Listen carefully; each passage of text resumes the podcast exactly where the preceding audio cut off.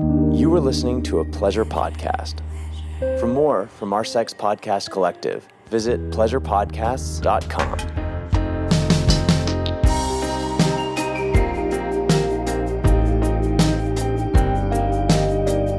Welcome back to Private Parts Unknown. a podcast that explores love and sexuality around the world. I'm Courtney Kocak, And I'm Sofiya Alexandra. and we're back with the second titty. number two. number two in our titty series. Two titties? What? Who knows? There's gonna be three, you know, like it's uh it's like that lady in Robocop or whatever. yeah, you can't just limit it to two titties. That's Nah, it's unlimited titties up in this bitch. it's not a binary situation. Actually, I just started binging American Horror Story and um what's her face has three titties in it. Who? Who has three titties? Angela Bassett. Oh shit. She could rock a third titty. Dude, she can rock anything. She's so fine, but especially three titties. And they're like very obviously prosthetics. Like they didn't have her do like two real titties and stick a third one in the middle. I think they were like the third one would look fake next to the real one. So they just gave her three fake ones. Right, we got to start from scratch. All right, you guys, we have an amazing guest for you today. We have Dena Goldberg, a friend of the show, right, Sofiya? Yes, I'm so excited that you guys get to finally meet Dena. So, Dena was introduced to me by another one of our former guests, Esther Steinberg. Oh, amazing. A double guest. Exactly, a double guest. Now she's married to Noah Gardenswartz, so she's Esther Steinberg Gardenswartz. but when she guessed that she was just Steinberg. And she has been friends with Dena for a while. And then Christine Little, my other bestie, met Dena and was like, You have to meet Dena. She's amazing. So these two women that I super love and admire were like, You are going to love Dena. And then I met Dena and I was like, oh my God, I do love her. Dena does deliver. I met her right away and I was like, oh, yeah, good energy. really good energy, super smart person with so many talents. Like, once you guys follow her on everything, you are gonna see the TikToks she makes, the animations, the everything. She will do a makeup tutorial. She will take a photo of your pet that'll make you cry. Like, truly, she's a woman of many, many talents. She is a pet photographer. She's amazing at it. Oh my God, I didn't even know that. Okay, well, here's the deal. What she does that we're going to talk about today is that she is a genetic counselor and her specialty is breast cancer, one of her specialties. And so we're going to talk about like what genetic risk factors are there, what misconceptions are there about genetic counseling in general, and just some things that you should be aware of, you know, in terms of your health and breast cancer risk. And if you're like us, you probably never actually had heard of a genetic counselor and certainly not in relation to breast cancer. So the reason we really wanted to bring Dena on and the information she shares is so crucial. We did not know this was a thing. and this is such a huge key and such a huge like tool in your tool belt to make sure that your health is good that I think we need to be telling more and more people about genetic counselors. Yeah, totally. I feel like it's because the technology has advanced so quickly. It's like you think it's unattainable still, or, you know, you're not even sure what the developments have been, but it is totally accessible in a way that I didn't even realize.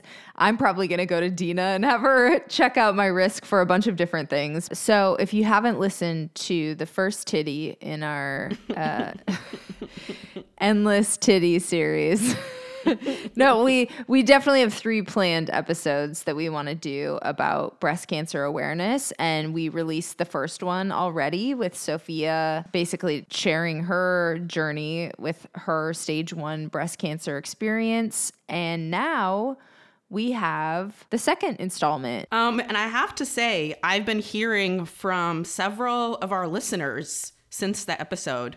Um, one from a 28 year old woman who had found a lump and was told that she Oh should, God. quote, get to know her breasts by the ultrasound technician and that because only her mom's aunt had a history of cancer that they did not want to further the situation and she's like but i still feel the lump so And that's where they to- left it? Yeah, and so she's going to go and advocate for herself again and insist on getting Yes. um, either a 3D mammo or an ultrasound. And other people reached out and said, Thank you. My friend's going through treatment, and you answered questions I didn't want to bother her with. So it means a lot to me that that made any kind of a difference in anyone's lives. So thank you guys so much. Yeah. Oh, that's great feedback. I love to hear that. Anyway, let's get into it. This is a really fascinating conversation, and I think everyone listening is going to learn a lot. So here we Here go. Here we go.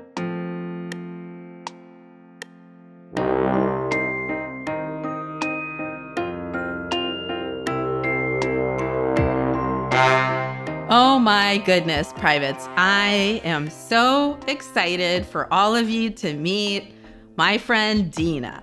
Dena, it is a pleasure to bring you to the podcast. Everyone, please welcome Dena Goldberg. She's a genetic counselor and um, is also spreading that information on TikTok in a really cool way. So, yeah, no big deal. She's incredible. Oh, I read your article, but I didn't even know about the TikToking. That's so fun. Yeah, yeah. I, I'm actually on every social media platform. Not to brag. She is. I mean, she crushes on Instagram too, but Thank you. I'm trying. It's a lot at once. you do everything. She does her own animations. She like shoots photography. What doesn't she do? Thank you. So, what do you do on your TikToks? Like, you, it's all breast cancer. It's related to your job. So, what I am is I'm a board certified genetic counselor, which means that I'm certified in all the different areas of genetic medicine um, in counseling and helping people make decisions based on um, their history and other things. And so, I do practice in cancer, but and I specialize in it, but I still am certified in other areas. So, I do talk about all the different areas, whether it's prenatal, pediatric, cancer, fertility, cardio, neuro, you know, mental illness, all those things. Oh, everything genetics. Yes, exactly. Oh, so interesting. Can you explain to people a little bit about what it takes to get certified as a genetic counselor? Sure. And kind of what you do with people when you work with patients? Yes. So it is a master's degree in genetic counseling and or medical genetics. And so it's a two-year program. Uh, you do, you know, a thesis or capstone project, and then you have uh, hours and hours of, of uh, clinical rotational experience. And then you go on um, after the master's and you work in a clinic, typically, sometimes in industry as well. Um, and so, and you you take you sit for a board exam. So once you're board certified, and if you're in a state that needs a license, you get a license. Um, then you can go on and practice. And usually people will decide if they're in clinic what their specialty will be. So, for instance, for me, I chose cancer. That at the time was the best job and, and I was most excited for when I graduated.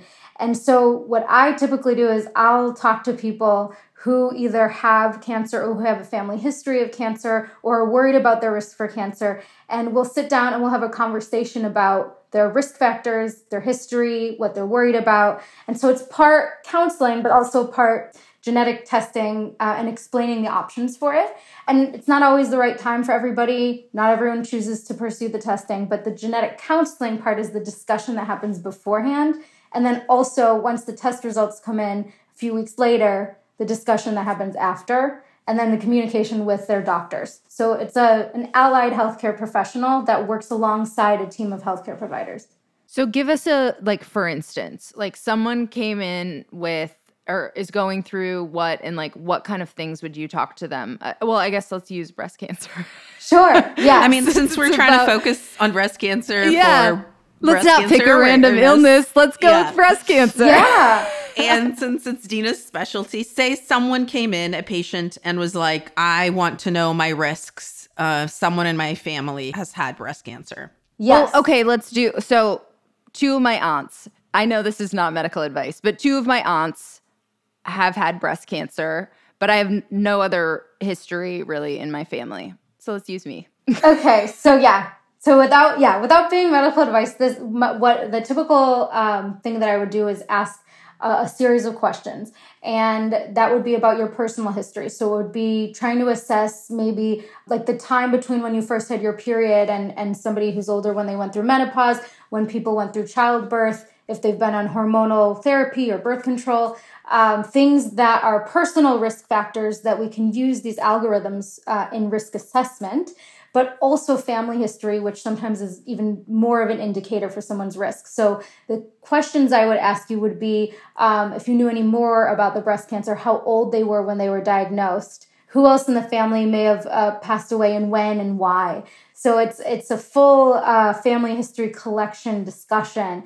And then what I typically do with people is I kind of turn their family history around and say, okay, here are the patterns that I'm trained to recognize. Here's what I'm looking for. Here's what I see in your family. And based on these patterns, here's what I would recommend for a genetic test, and here's why it will be helpful for you. So that's kind of the discussion. So they are left with like te- more testing options, or does it determine anything treatment wise? Yeah, both, yes. So if someone has cancer, then their genetic test result, when we do germline genetic testing, which is the um, the type that's looking at your inherited genes, so not at the tumor itself, but at the genes that you were born with that are in every cell in your body. Uh, when we do that type of testing, sometimes if people have specific mutations, then there are different therapies for their cancer that will work better than the typical chemotherapies. And so it's personalized medicine. That's one. And two is if somebody has cancer or if they don't, we can figure out what their risk is for that for other cancers. Uh, and what who in their family is at risk and what they're at risk for and how old they are when they should start screening. So for instance, for someone who's unaffected, let's say like you were telling me about your aunts, we, I would typically offer someone like you uh, a genetic test to see if you had any of these high risk cancer gene mutations and if you do, then we would recommend screening based on that. It would usually be earlier and more frequent. If you don't, then uh, we would base it on your family history, and I would help you kind of explore that more, maybe get your aunts to get testing um, to try and figure out if there is something in the family and what risk category you would be in. Ah, so interesting. So when we talk about breast cancer, sorry, Sophie, I'm like no, really no, into please. this. Okay, so like personal risk versus genetic risk. You're like sometimes genetic risk is more of a factor. Like how does that manifest in breast cancer? So, okay, I like to describe it as a big puzzle. If you imagine this big puzzle and there's all these little pieces of the puzzle and the the whole puzzle is your risk and different exposures, different lifestyle behaviors, different just risk factors are usually really tiny pieces of that puzzle. But if you have a hereditary cancer syndrome or you have a, a, mutation that has a high risk, it's a big piece of that puzzle. It's a big, big chunk. So it doesn't, the other pieces don't matter as much if we know you have a big chunk of risk, because then we really need to focus and know, we'll know that you're at that higher risk. Gotcha. So that's why I mean, it's a better indicator because it's a much bigger risk than all these little exposures, which do add up to give people higher risk, but they're not like this big piece of risk. Cokes, I'm so excited. I'm leaving on my trip tomorrow, and I'm excited double because I get to take my new Quip toothbrush. Ooh, love it. Good health starts with good habits. Quip makes it easy by delivering all the oral care essentials you need to care for your mouth. And it is also amazing for travel, which is why I am psyched to take my Quip on my trip tomorrow. Oh, hell yeah. It's so good for travel. The Quip electric toothbrush is loved by over 7 million mouths, and it has timed sonic vibrations with 30 second pulses to guide a dentist recommended two minute clean. And I also love, love, love how lightweight and sleek it is and there's no wires like you don't need to plug it in like my old electric toothbrush. There's no charger to bring with you when you travel. Basically it's sleek and it comes in a little tube that you can twist closed and doesn't leak anywhere. It's incredible. Honestly you could masturbate with it. That's off-label use. And quip's not a one-trick pony no. In addition to brush heads they also deliver fresh floss toothpaste mouthwash and gum refills every three months from $5.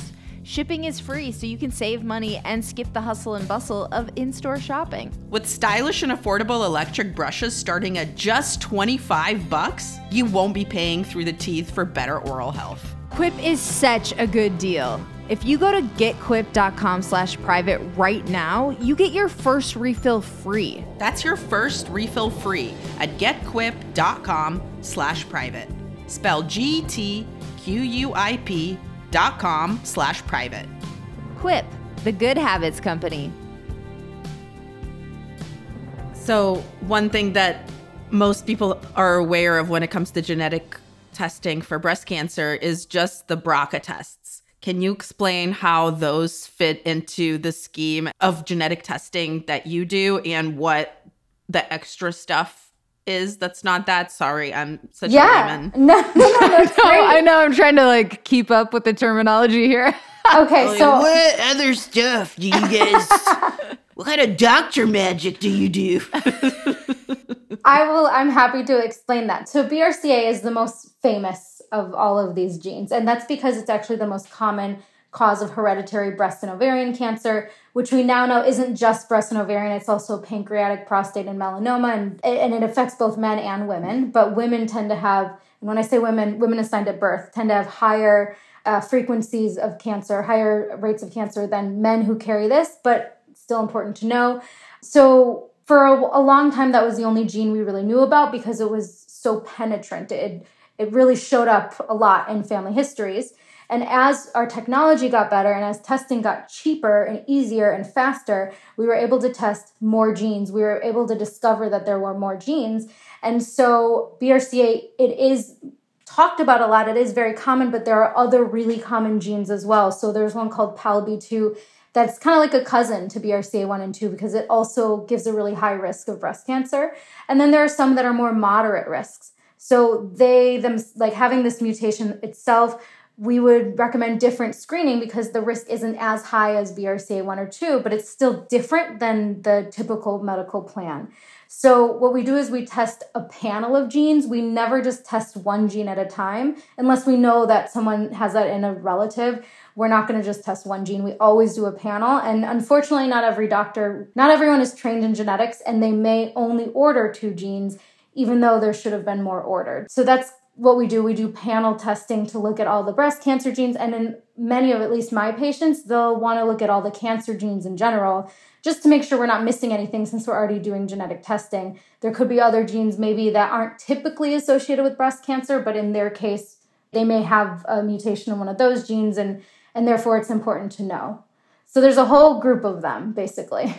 Are genetic counselors certified the same way internationally? Oh, that's a really good question. So so North America, yes, for the most part. So Canadian and North American and US genetic counselors are, v- are very similar. I am not sure. I don't know a lot about other countries and how they're doing it. I know I know that there are definitely programs in other countries, but I'm not sure how they're certified or how that works. So I'll, I'll have to look at that. How would someone living in North America find a local genetic counselor? Sure. So there's a website called findageneticcounselor.com. Super easy. You put in a zip code. You can figure out, you know, what medical centers have genetic counselors near you.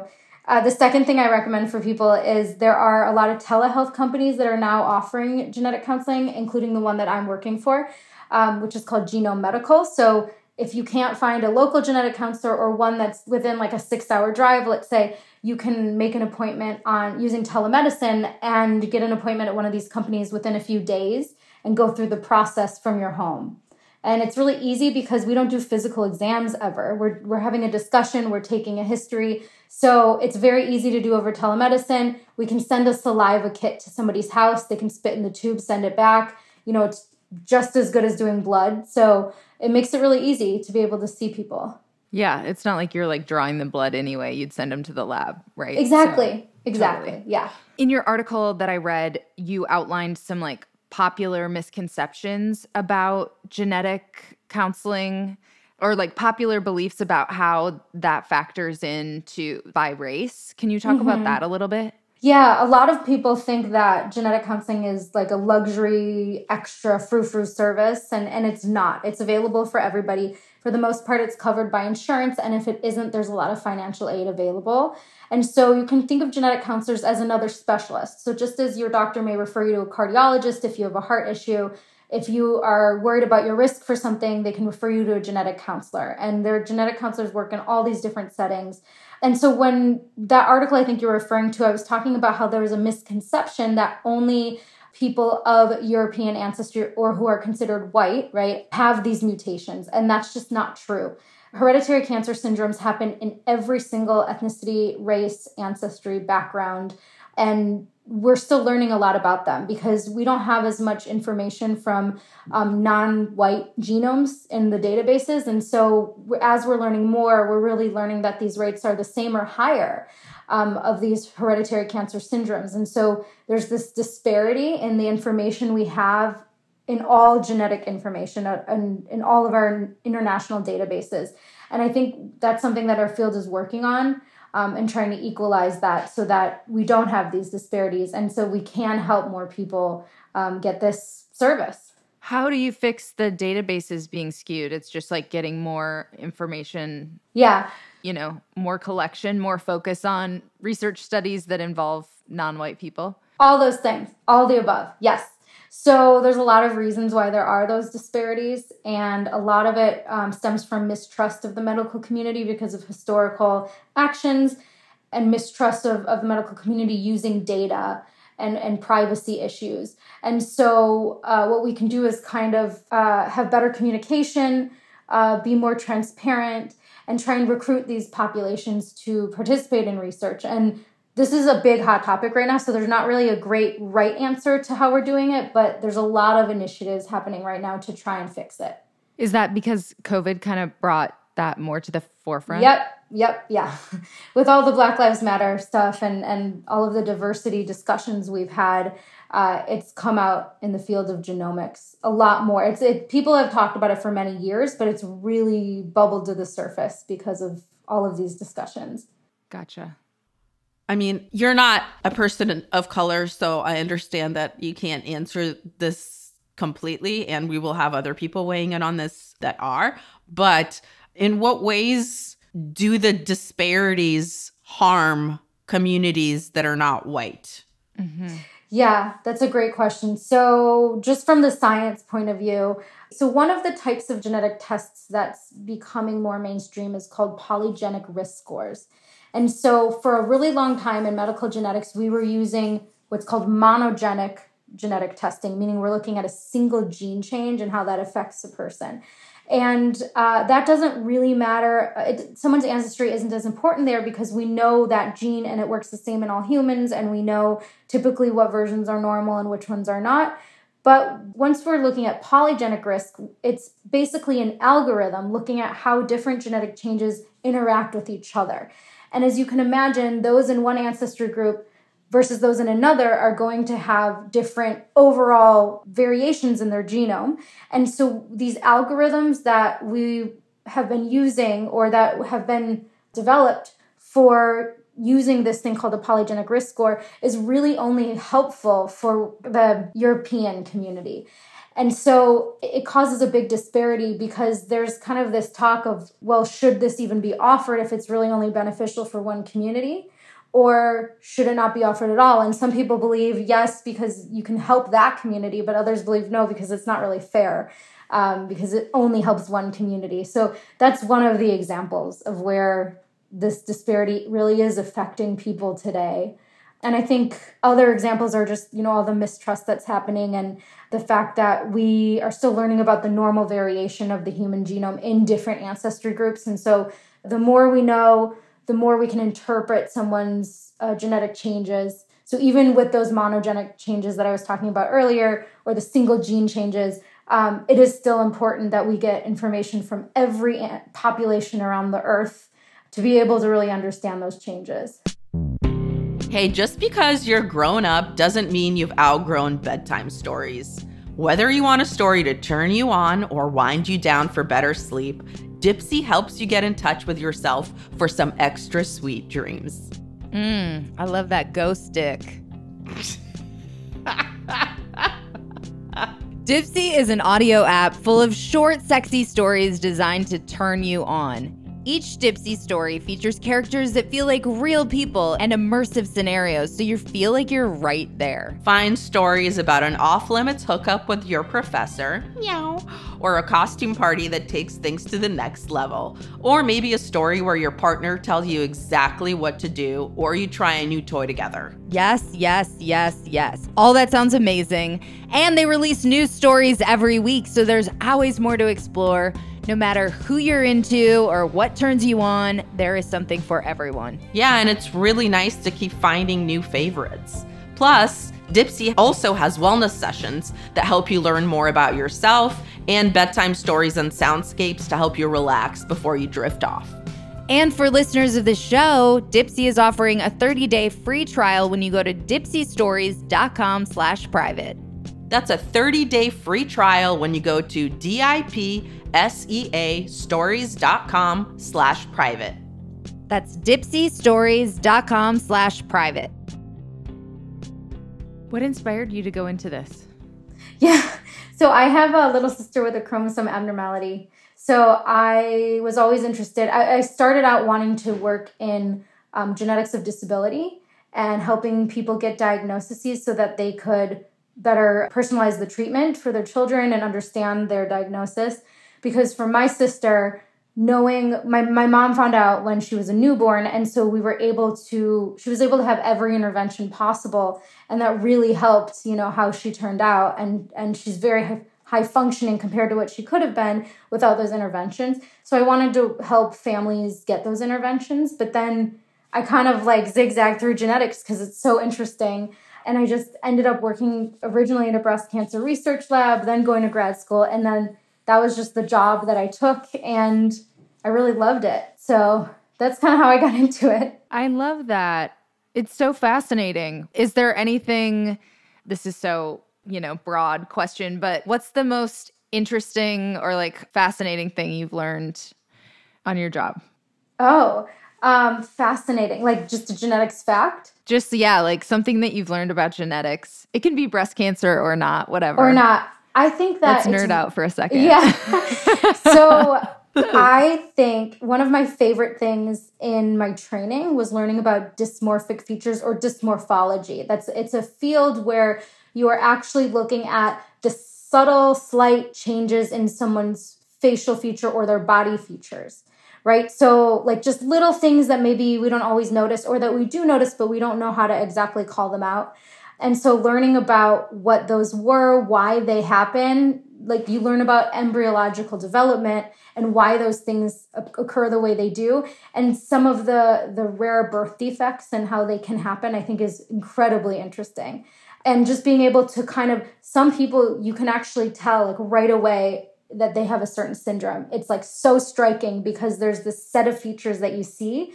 And i i didn't think that was something that was real until i was training. And and it was it there was one time where i i walked into the room and i knew exactly what that person's syndrome was just by looking at them you know? And so that's i think it's really cool. Dysmorphology is really interesting. That's fascinating. I didn't even know that that's because when I think of dysmorphia, I think of myself. oh, right. Not like She's like, "Can you tell that I have body dysmorphia by my jeans? Probably. Which my are a mom size was zero, by yeah. the way. Um, no, but they're spelled the same way. Yeah, because um, I think the Latin, when you look at the word dysmorphic, it means um, like abnormal f- uh, form. So, so I think it, when you're when you have dysmorphia, you you are perceiving a form abnormally. But um, if you're if you have dysmorphic features, then you have the abnormal form of those features. I'm guessing. Oh, great. Cool linguistics. um, and so like fetal alcohol syndrome is that's what you're talking about where there's like a specific kind of like set of features that go along with that. Yeah, so anything that has the word syndrome, many of those will have a specific set of features. So syndrome is means constellation of sim- symptoms. So sometimes those are um, like health symptoms, and sometimes they're literally just like findings, like what what are what are called the dysmorphic features, because they're really benign. They don't do anything for the most part harmful, but they're just flags that would tell you what to look for when you see that constellation of, of these things at once. Um, so it's kind of like you're a medical detective. Like that was one of my favorite parts of my training was really being that medical detective and thinking about that stuff. That's so cool. So like when you're talking about the interventions like with your sister and stuff, I mean, how in most syndromes can they make a huge impact if you get in early? Yes. So there's a whole area of genetics called inborn errors of metabolism. You don't really have to understand biochemistry. All you have to know is that biochemistry is this incredibly complicated network of chemicals that work together to run our body, right? And so if we know that there's a disruption in one pathway and we know all of the things that that disrupts, um, we can actually go in, depending on what the pathway is, and possibly give someone a supplement that could then uh, replace the function in that pathway. And so, for for instance, there's this thing called PKU, um, which is uh, if you look at Coke bottles, when anything that has phenylalanine on it, it'll say that it contains phenylalanine. And Oh it's yeah, because I drink a ton of that shit. yeah, it's because that people were um, who had PKU didn't know that that was actually for them can cause um, brain damage and, and da- development issues, and so they used to be institutionalized. But as soon as we discovered that just avoiding that chemical um, and living a certain like, dietary uh, lifestyle, they would live completely normal lives. So, those kinds of genetic syndromes, there's actually a lot of intervention that we can have, especially if we do it early. So, that's an example of one of those that there is, it, it makes a huge difference just knowing that information. That's crazy. How did they figure it out?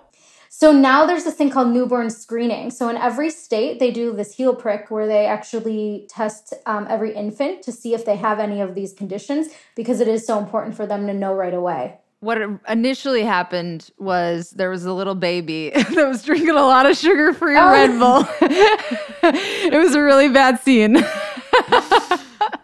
Uh, for those of us who are just listening to the podcast and not watching, she was holding up a can of sugar-free Red Bull that she's addicted to. All right, y'all, it's back to school for your sex education because we just got new Like a Kitten boxes.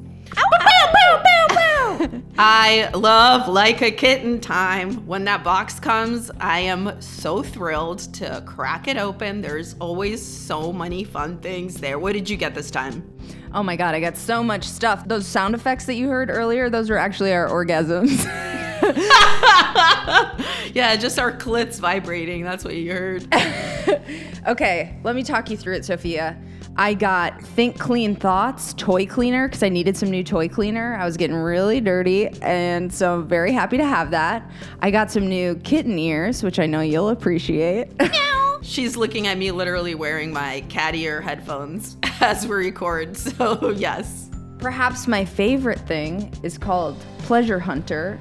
It's a pleasure hunter vibe, anal beads, a rabbit, and a twin tip. So, talk Oh, about shit. a jack off fest. Let me tell you. Oh, shit. That looks really good. I think I'm going to have to get that next time. But so, if you're a renowned Sagittarius, yes, here's the thing. I normally am completely ambivalent about astrology unless things in my life are falling apart, and then I immediately go to it because I am insane. and then you're like, this is totally real. yeah, I'm like, this will work. This one will work. Um, so yeah, anyway, because of, you know, the world falling apart, I have been anxious. So immediately I was like, a Sagittarius box? Yes. So I ordered that. It comes with a really cool, like lapis lazuli little like necklace. And it's got like a like a ginger spiced clit balm Ooh. that I'm excited to use with like the little finger vibe that Ulsa comes with that is hella powerful.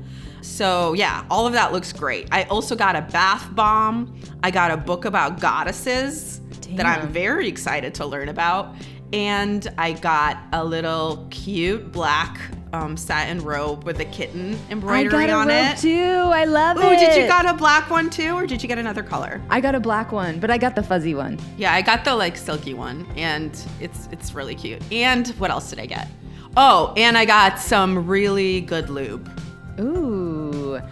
So, if you want to go back to school for your self love and your own sexuality, which I encourage you to do, Or you want to pamper someone in your life. hell yeah. Well, you are in luck because right now, Like a Kitten is offering our listeners 20% off and free shipping when you go to likeakitten.com slash private or enter code private at checkout. Yeah, seriously, that's incredible. 20% off and free shipping. You guys, you have to go to likeakitten.com slash private.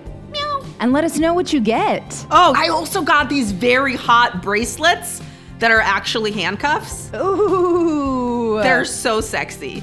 They're like gold and whatever. Anyway, get this box for real. I'm into it. I mean, a big part of what you do is the counsel part.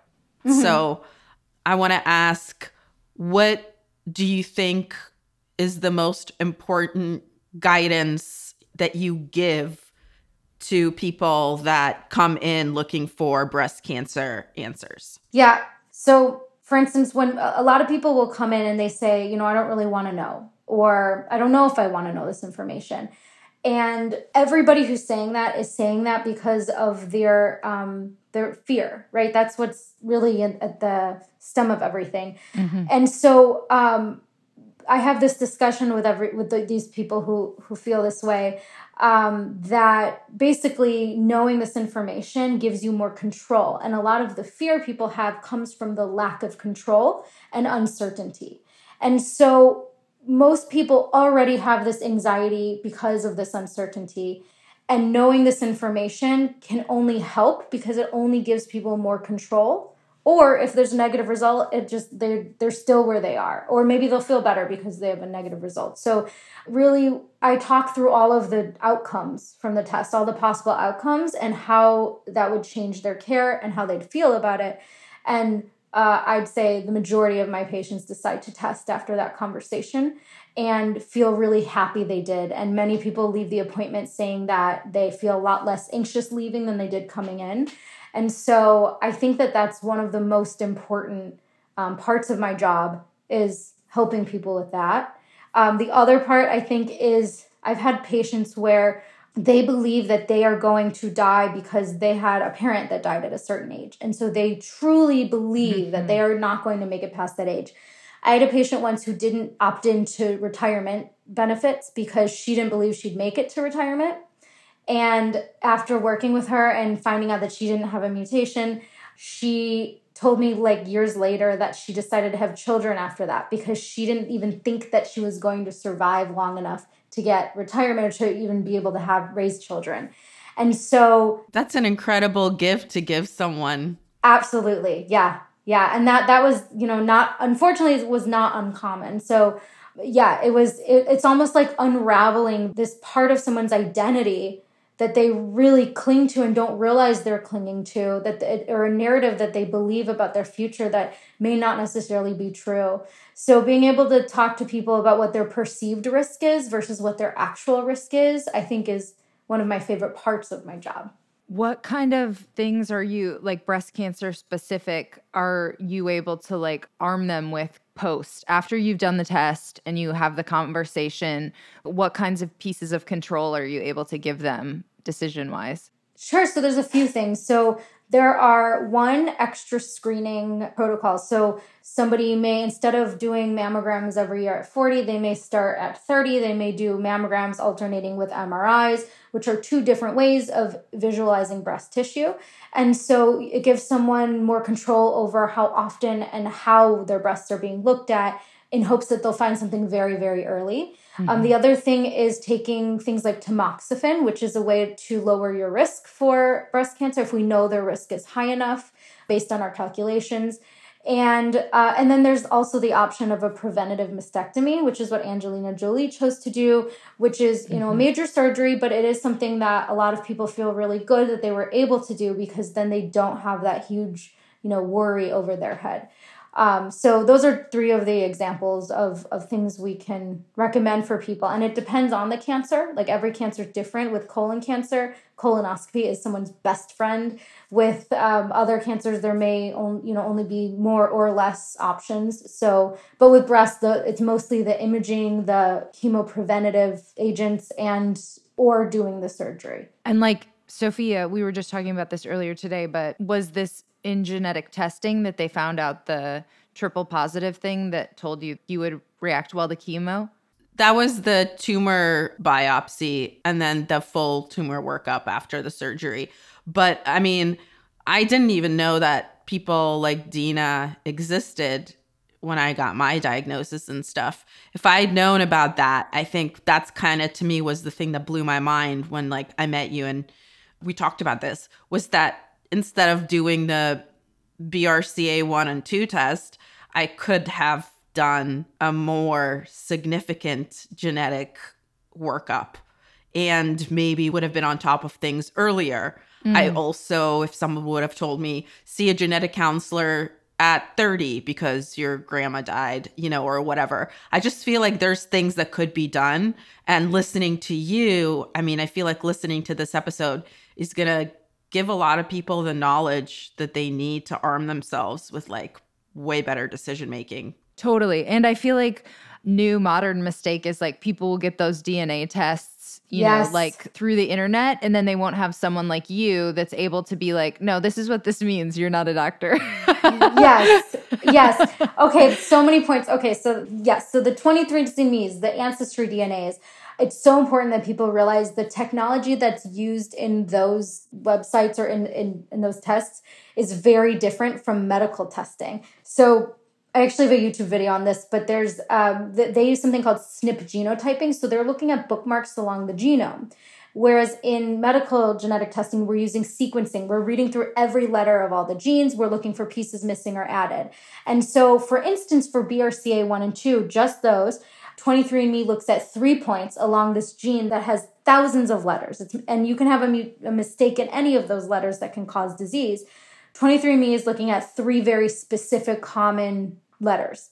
And so if you have one of these mutations outside of those three, and there are like, I think, 3,000 other places where you can, that we know that people have mutations, you're going to be negative on this test. And so there's so many false negatives.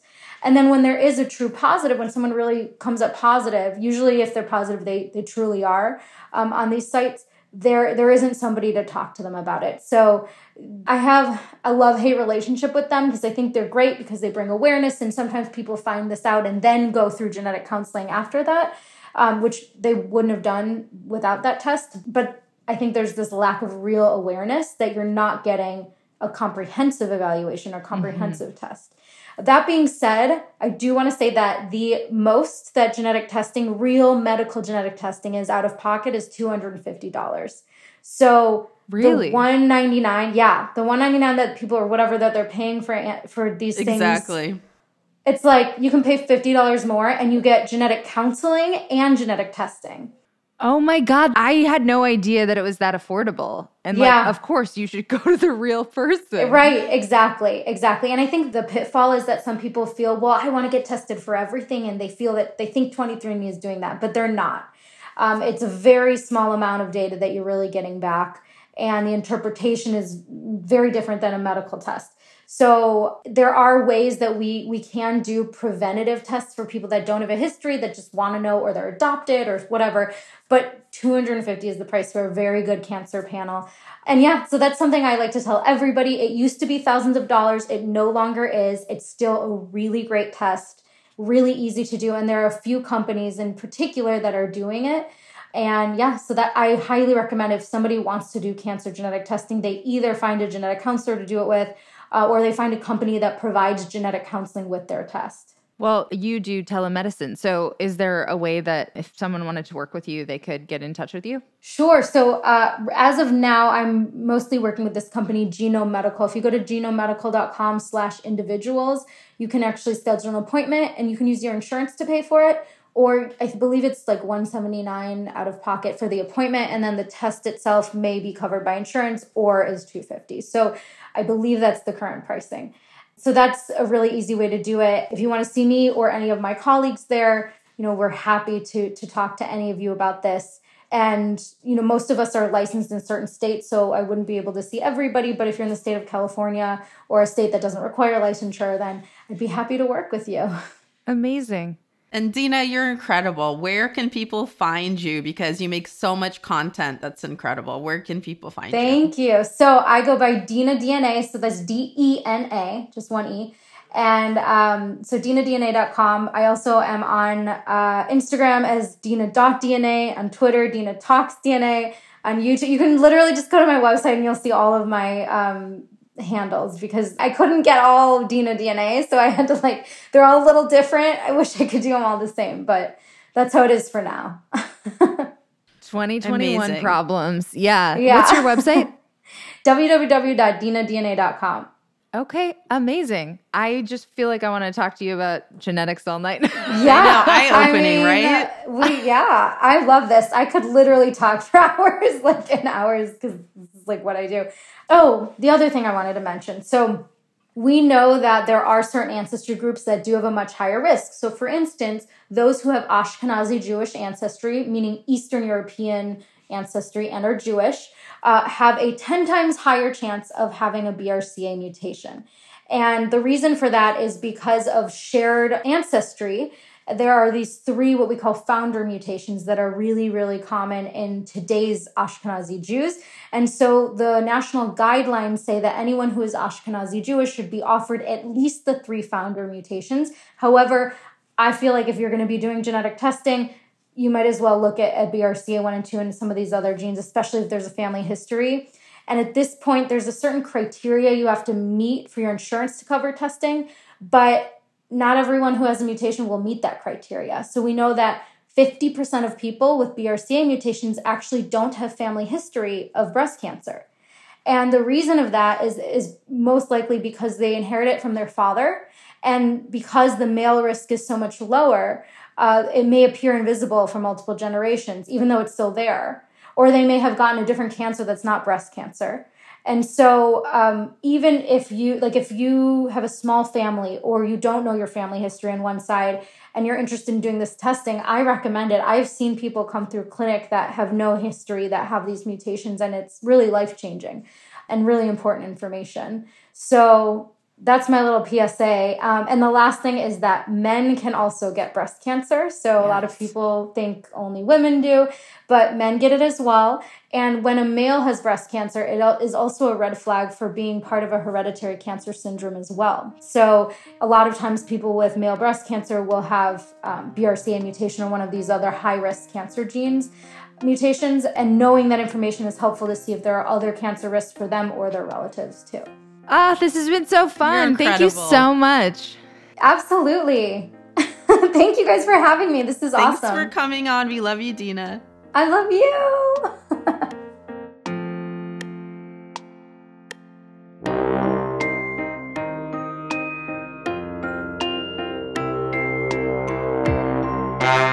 oh my God, that was so fascinating. I was just nerding out the whole time. it's so fascinating and truly information that everyone should know. Yeah, I agree. So, you guys got your marching orders from Dena. Make sure you check your risk. As we've discussed, it's probably affordable for you, and it's definitely something you should prioritize. I mean, our health is very important. So, and like Dena said, there's financial aid available if you can't afford a genetic counselor. And also, if the financial aid isn't enough, you know, reach out to us. I'll do what I can. Okay, shit. you get a genetic test. You get a genetic test. All right, mommy. You're like a comedian who makes zero dollars goes broke. yeah, that was really helpful information. I'm so glad we got to talk to her. And coming up next, believes it or not. Shut up. No one believes it. Belize is coming, you guys. Hey, Sofiya, what's that bomb ass music? This bomb ass music is by our bomb ass friend, Amy Raasch. You should check her out on Spotify. Her last name spelled R A A S C H. This episode was mixed by Mike Castaneda from Plastic Audio. Love You are precious baby, like the baby Jesus, but you didn't have to die. Congratulations! Oh my god. I just want everybody to know we do not rehearse this beforehand. Whatever she Uh, says I is a surprise to all of us. I think, and me too. I think it's pretty obvious that we did not rehearse that, and we never do. Ah, oh my god. Yeah, it's gotten oddly religious lately. it's the holiday spirit, Courtney. That's Dear God, come help. Save this podcast. and now it's time for The review of the week. Dear God, I wish we had a review to read you. I just had to email someone who just sent us nice words and email them and be like, hey, can you do a review instead? Oh my God, that's so embarrassing. I know. I was like, you did the nice thing in the wrong spot. If you could. The nice thing in the wrong spot is honestly the name of my memoir. So all of you guys can go to the right spot, which is ratethispodcast.com slash private and leave us your sweet nothings. And then, hey, if you want to hit me up on the emails, I'd be happy to hear from you. Oh, and the social medias. Sofiya, where can people find you? Well, you can find me at the Sofiya, S O F I Y A, on Twitter and Instagram. Cokes, where can people find you? I'm at Courtney Kocak, last name K O C A K, on everywhere. I'm at Coco Peep Show on OnlyFans if you're nasty. And you can follow the show at Private Parts Unknown on Instagram and Facebook and on Twitter. They restrict us to at Private Parts Un, which is fine with us. And if you want to subscribe to our newsletter, head on over to the website. Go to privatepartsunknown.com, sign up for our newsletter. We're actually on Substack right now, so you can also go to privatepartsunknown.substack.com. Our newsletter is popping off, is it not, Sofiya? Yeah, and for Breast Cancer Awareness Month, we gave some great tips. So if you want to get cool tips, whether it's about masturbating with a butt plug or checking yourself for lumps, this is the newsletter for you. Sofiya is rocking it with the tips. Two of her distinguished posts. Seriously, go back, check out the archives, and sign up because we have been crushing it with the newsletter content. And if you want to reward us for making all this amazing content, again, go to ratethispodcast.com slash private and make us feel good. Okay? we need it. Oh, we do. Did you know that October and April are the highest months for suicides? Did you know that? Well, thank God we made it to November. I know. That's what I'm saying. And you know how I was talking to you and I'm like, everyone's depressed. Me, you, everyone I know. And then I read that fact and I was like, oh, okay. That tracks. Oh, yeah. It does feel like some energetic force that is outside of. Anyway, privates, we love you. we hope you're feeling okay and you're not sad. And if you are, hit us up on the social medias and we'll make you feel good. We really will. And also, again, you made it to November. God bless.